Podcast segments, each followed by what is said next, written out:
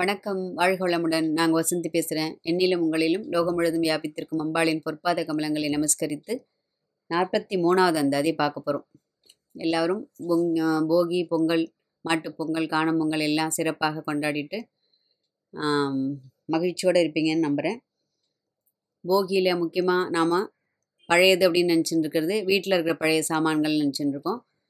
அது இல்லை, மனசுக்குள் அனாதி காலமாக மண்டி கிடக்கின்ற அந்த தீய வாசனைகள், கெட்ட வாசனைகள்னு சொல்கிறோம் இல்லையா, அந்த வாசனைகளையும் காம குரோத லோப மோக மதமாச்சரியம் என்று சொல்லக்கூடிய ஆறு விதமான தீய பகைவர்களையும் வேரோடு அழித்து மனதை தூய்மையாக வைத்திருந்தால்தான் இறைவன் அந்த இடத்துல வந்து குடியிருப்பான். குப்பையாக இருக்கிற மனசில் பகவான் வரமாட்டான் இல்லையா. இது எல்லாருக்கும் தெரிஞ்சிருக்கும். இருந்தாலும் நாம் ஒரு தடவை கூட ஞாபகப்படுத்தி நல்ல விஷயங்கள் நம்ம நம்ம மறந்து போயிடுவோம். அடிக்கடி ஞாபகப்படுத்தினே இருந்தால் தான் திரும்ப திரும்ப நம்முடைய மனதில் அது பதிந்து விடும். அதனால் அந்த மாதிரி மனதை தூய்மைப்படுத்தி பகவானை எழுந்தருள செய்ய வேண்டும் என்ற உயரிய பிரார்த்தனையோடு நாற்பத்தி மூணாவது அந்தாதி பார்க்குறோம். பரிபுர சீரடி பாசாங்குசை பஞ்சபாணி இன்சொல் திரிபுர சுந்தரி சிந்துர மேனியல் தீமை நெஞ்சில் புரிபரவஞ்சரை அஞ்சக்குணி பொறுப்பு சிலைக்கை எரிபுரை மேனி இறைவர் செம்பாகத்து இருந்தவளே அப்படிங்கிறார். போன இதில் என்ன நம்ம முடித்தோம், அந்தாதி என்ன முடித்தோம், வேத பரிபுரையே அப்படின்னாச்சு. வேதங்களையே அம்பாள் சிலம்பாக அணிந்திருக்கிறாள் அப்படின்னு சொல்லிட்டு பார்த்தோம் இல்லையா.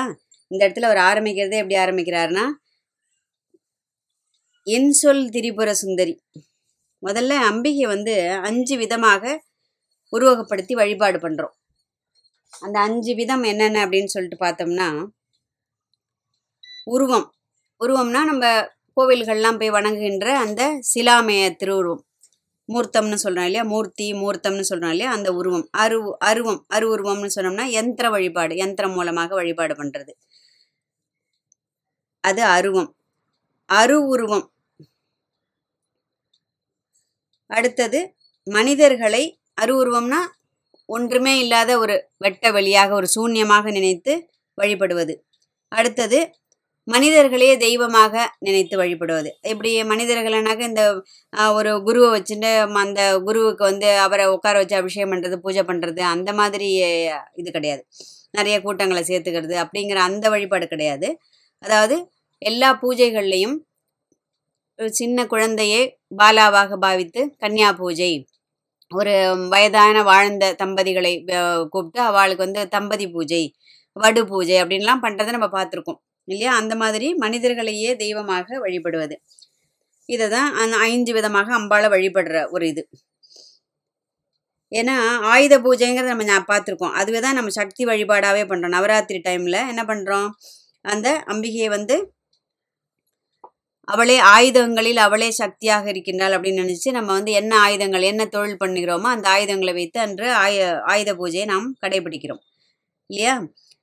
அப்போது பரிபுர சீரடி எது, அம்பிகையோட அந்த திருவடியானது அந்த சிலம்பு அணிந்திருக்கும் போது அதுக்கு நடக்கிறச்சே அந்த சிலம்பு வந்து புலம்புவதாக வியாகியானர்கள் எழுதியிருக்கா. என்ன ஒரு அழு அருமையான வியாகியானம் பாருங்க. அந்த சிலம்பு வந்து புலம்புவது எப்படி, லலிதா சகஸ்ரநாமம் என்ன சொல்லுது, சிஞ்சான மணி மஞ்சீரா மண்டித ஸ்ரீ பதாம்பூஜா அப்படிங்கிறது. அப்படியே ஜல் ஜல் ஜல்னு ஒரு குழந்தை, அப்படி சின்ன குழந்தை நடக்கிற குழந்தை அந்த தண்டையும் கொலுசும் போட்டு நடந்து வந்தால் எப்படி இருக்கும், அப்படி நம்ம அம்பாளை அப்படி நினச்சி தியானம் பண்ணணும் சரியா.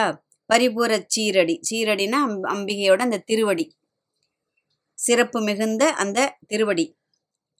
பாசாங்குசை எது, அம்பிகை என்னெல்லாம் ஏந்தின்றிருக்கா, நான்கு திருக்கரங்கள். நான்கு திறக்க திருக்கரங்களில் வலது மேல் கையில் பாசம், இடது மேல் கையில் அங்குசம், வலது கீழ்கையில் இந்த பஞ்சபானம், இடது கீழ்கையில் கரும்புவில், இதை தான் அம்பிகை ஏந்தின்றிருக்கா சரியா. பாசம்னா அப்படின்னாக்க இது வந்து ராக பாசம்னு சொல்லிட்டு சொல்கிறது. அதாவது ராகம் அப்படின்னா ஆசை. லலிதா சகஸ்ரநாமம் என்ன சொல்கிறது, ராகஸ்வரூப பாஷாட்யா குரோதாகாராங்கு சோஜ்வலாங்கிறது. அம்பிகையானவங்களை அம்பிகை என்ன பண்ணுறனாக்க த தனு அப்படிங்கிற அந்த உடலையும் கரணம் என்கிற அந்த உள்ளத்தையும் புவனம் என்கிற அந்த புற உலகையும் இணைத்து கட்டி வச்சிருக்காளாம். அவளோட அந்த கயரில் இவ்வளோ இருக்குது பார்த்துக்குங்க. அந்த ஒரு கயிறு அம்பிகை வச்சுருக்கானா, இது மூணையும் அவள் கட்டி வச்சுட்டு இருக்கா. அந்த கயிறு தான் பாசக்கயிறு. இந்த பாசமே சிவபெருமான் வச்சுட்டு இருக்கிற பாசத்துக்கு பேர் பசு பாசம்னு பேர். வருணன் வச்சுட்டு இருக்கிற பாசத்துக்கு பேர் நாகபாசம்னு பேர். அப்படி ஒவ்வொருத்தரோட இதுக்கு ஒரு ஒரு இது. அப்போது இந்த பாசமானது என்ன பண்ணுறது, நம்முடைய ஆசைகளை அது தன்னுடைய கட்டுக்குள் வைத்திருக்கின்றது. அம்பாள் தான் ஆசையும் கொடுக்குறா, அம்பாள் தான் அதை நிவர்த்தியும் பண்ணுகிறா, அம்பாள் தான் அதை கட்டுக்குள்ளும் வைத்திருக்கின்றாள். அப்போது அந்த ராகம் என்கின்ற அந்த ஆசையை கட்டுப்படுத்துபவள் அங்குசம். அங்குசம்னா என்ன, இதற்கு துரட்டின்னு ஒரு பேர் இருக்குது. இது யானைக்கெல்லாம் அந்த யானை பாகன் உபயோகப்படுத்துகிற அந்த துரட்டி இருக்கு இல்லையா, ஏன்னா நம்மளோட மனம் என்ன ஆகுது, யானை மாதிரி அது ஒரு மதம் பிடித்தது. அதை அந்த தன்னுடைய அங்குசமாகி அந்த துரட்டி வச்சு எப்படி யானை பாகன் யானை எப்படி கண்ட்ரோல் பண்ணுறானோ கட்டுப்படுத்துகிறானோ அதை மாதிரி நம்முடைய இந்த சித்தமலமாகிய ஆணவத்தை, அதுதான் நமக்கு முன்னாடி நிற்கிறது. நான் நான் நான் நான் நான் இல்லையா, இது தவிர வேறு எதுவும் கிடையாது. நான், எனது, என்னுடையது. இது நம்ம ஒரு நாள் இருபத்தி நாலு மணி நேரத்தில் நம்ம யோஜனை பண்ணி பார்த்தோம்னா நமக்கே வெக்கமாக இருக்கும், நம்ம எத்தனை தடவை இதை உபயோகப்படுத்துகிறோம் அப்படின்னு சொல்லிட்டு இல்லையா. அப்போ இந்த சித்தமலமாகிய அந்த ஆணவத்தை அடக்கி இந்த உயிர்களை தன்னுடைய வசப்படுத்துகிறாள் அம்பிகை. அதுக்கு தான் என்ன பண்ணுறா, அங்குசம் வச்சுருக்கா. அடுத்தது என்ன, பாசாங்குசை பஞ்சபாணி, பஞ்சபானம் மன்மதனுடைய பானங்களாகிய அந்த மலர் அம்புகளை தன்னுடைய கைகள் ஏந்திருக்கின்றாள்னு ஒரு பொருள். இன்னொன்று என்னது, இந்த பக்கம் மனதாகிய கரும்பு வில்லை ஏந்திருக்கிறாள், அது விட்டுரும். இந்த பஞ்சபானம்ங்கிறது அஞ்சு தன்மாத்திரைகளாகவும் சொல்லலாம். ஏன்னா அந்த இந்திரியங்கள் வந்து இந்த அஞ்சு செயல்கள் எதது, கண்டு கேட்டு நுகர்ந்து ருசித்து தொடு உணர்வு, இந்த அஞ்சு சரியா. இந்த அஞ்சு செயல்கள் வழியாக தான் என்ன பண்ணுறா அம்பிகை வந்து அந்த இந்திரியங்கள் மூலமாக தான் நமக்கு அந்த புலன் இன்பங்களை தருகின்றாள் இல்லையா. லலிதா சகசநாம மனோரூபேக்ஷு கோதண்டா பஞ்சதன்மாத்திர சாயகா அப்படிங்கிறது. அன்னை வந்து நம்முடைய அகங்காரம் அழிய வேண்டுமென்றால் அம்பிகை சாரி அகங்காரம் அழிய வேண்டுமென்றால் அம்பிகை என்ன பண்ணும், பாசாங்குசம் ஏந்தியவளாக தியானிக்க வேண்டும் அப்படின்னு புராணங்கள் சொல்கிறது சரியா. அடுத்தது இன்சொல் திரிபுர சுந்தரி, இனிமையான மொழிகளை பேசக்கூடிய திரிபுர சுந்தரியாக மதுர மொழியா மதுர மொழியால் அப்படின்னு நம்ம பார்த்துட்டோம் அதுக்கு முன்னாடி. அவளை மிஞ்சிய அழகு இந்த மூன்று லோகத்திலும் வேறு யாருக்கும் கிடையாது, அதனால தான் அவள் திரிபுர சுந்தரி பேரழகி. இதுக்கு முன்னாடி அந்த அதில் என்ன பார்த்தோம், பனிமொழியால்னு பார்த்தோம். இதில் என்ன சொல்கிறார், இப்போ இன்சொல் திரிபுர சுந்தரி, ஏன்னா அவளுடைய அந்த இனிமையான மொழிகளை கேட்டு என்ன பண்ணுறதுக்கு முன்னாடியே பார்த்தோம் சரஸ்வதி தேவி வெட்கி தலை குனிந்து தன்னுடைய வீணையை உரையில் வைத்து விடுகிறாள்னு பார்த்தோம். சபாஷ்னு அம்பி அம்பாள் சொல்கிறதுக்குள்ளே அந்த மொழியில் அந்த மதுர மொழியில் சொக்கி போன சரஸ்வதி தேவி வெட்கி தலை குனிந்து தன்னுடைய அந்த வீணையை உரைக்குள் திரும்ப வைத்து விடுகிறாள்னு பார்த்தோம். அதனால் அவ்வளவு இன்சொல் அவ்வளவு இனிமையான மொழிகளை பேசக்கூடியவள்.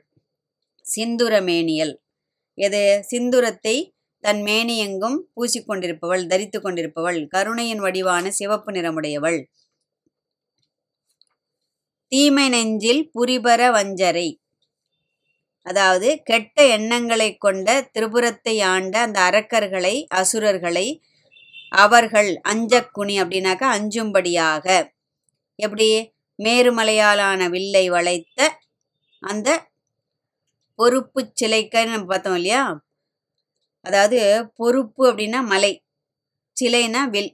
அப்போது அந்த மேருமலையை மேருமலையால் ஆன வில்லை வளைத்த கைகளை உடைய யாரு, சிவபெருமான் சிவபெருமான்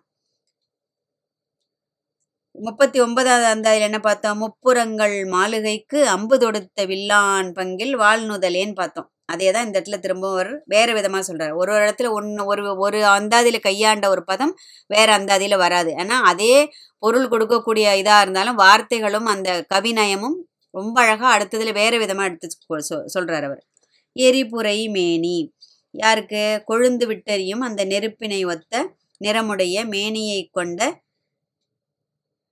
அதாவது சிவபெருமானை பற்றி சொல்கிறதுக்கு இவ்வளோ ஒரு அடைமொழி கொடுக்குறாரு பாருங்க. ஏன்னா நெருப்பானது என்ன ஆகுதுனாக்கா எப்போதும் மேல் நோக்கி அதோட ஜுவாலை இல்லையா, எப்போவுமே பார்த்துருக்கோம் மேல் நோக்கி தான் எரியும் நெருப்பு இல்லையா.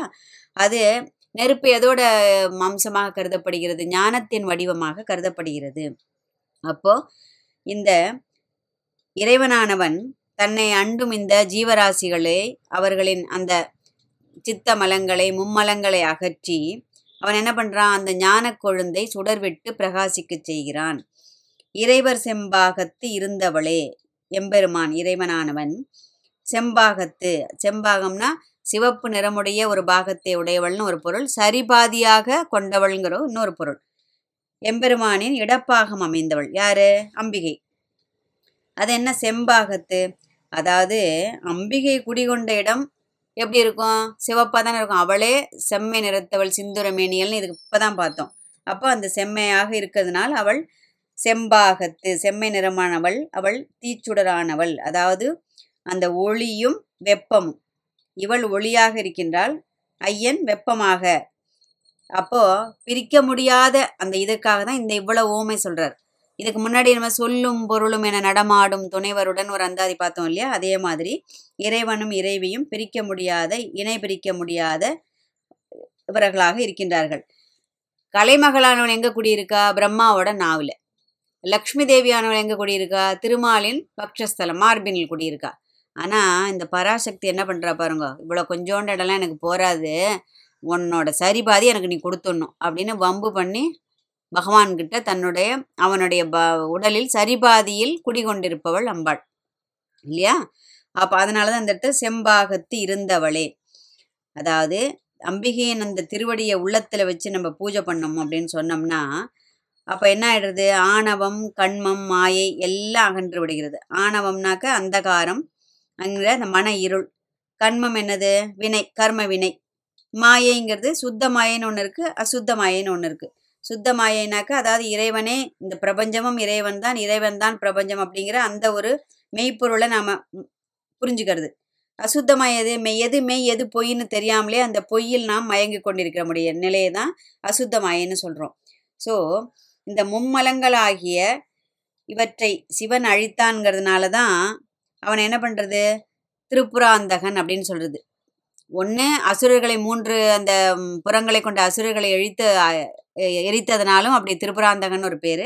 இந்த மூன்றை அழித்து ஜீவராசிகளை அவன் ஞானமயத்திற்கு அழைத்து சொல்வதால் அவனுக்கும் இதில் திரிபுராந்தகன் அப்படிங்கிற பேரும் வச்சுக்கலாம். ரெண்டு விதமான வியாக்கியானம் இருக்குது. அதாவது திருமூலர் என்ன சொல்கிறார்? அன்பும் சிவமும் இரண்டென்பார் அறிவிலார், அன்பே சிவமாவது யாரும் அறிகிலார், அன்பே சிவமாவது யாரும் அறிந்தபின் அன்பே சிவமாய் அமர்ந்திருந்தாரோ அப்படிங்கிறார் திருமூலர். ஸோ இதை புரிஞ்சுண்டு நாமும் இறைவனுடைய அன்பே சிவம் அப்படிங்கிற அந்த தத்துவத்தை புரிஞ்சுண்டு அம்பாளோட அந்த திருவடி எப்பேற்பட்ட உசத்தியான திருவடிகள் அப்படின்னு அதையும் புரிஞ்சுண்டு அவளுடைய திருவடிகள் எந்த நேரமும் நம்முடைய மனதை குடிகொள்ள செய்ய வேண்டும். அம்பாளை நம் மனதில் குடிகொள்ள செய்ய வேண்டும், நம் மனதை அம்பாளின் திருவடிகளில் குடிகொள்ள செய்ய வேண்டும். எப்படி வேணால் எடுத்துக்கலாம். ரெண்டும் இதுக்கு இதுக்கும் அவளுடைய அருள் தான் வேணும், அதுக்கும் அவளுடைய அருள் தான் வேணும். அப்பேற்பட்ட அம்பிகையின் பொற்பாத கமலங்களை நமஸ்கரித்து நாற்பத்தி மூன்றாவது அந்தாதியை முடிச்சுட்டு நாற்பத்தி நாலில் என்ன பார்க்க போகிறோம் அப்படின்னா, எல்லோருக்கும் மேலானவள், முதல் மூவருக்கும் முதல்வியானவள் அப்படிங்கிற தலைப்பில் அடுத்தது நாற்பத்தி நாலாவது அந்தாதியை பார்க்க போகிறோம். வாழ்க வையகம், வாழ்க வளமுடன்.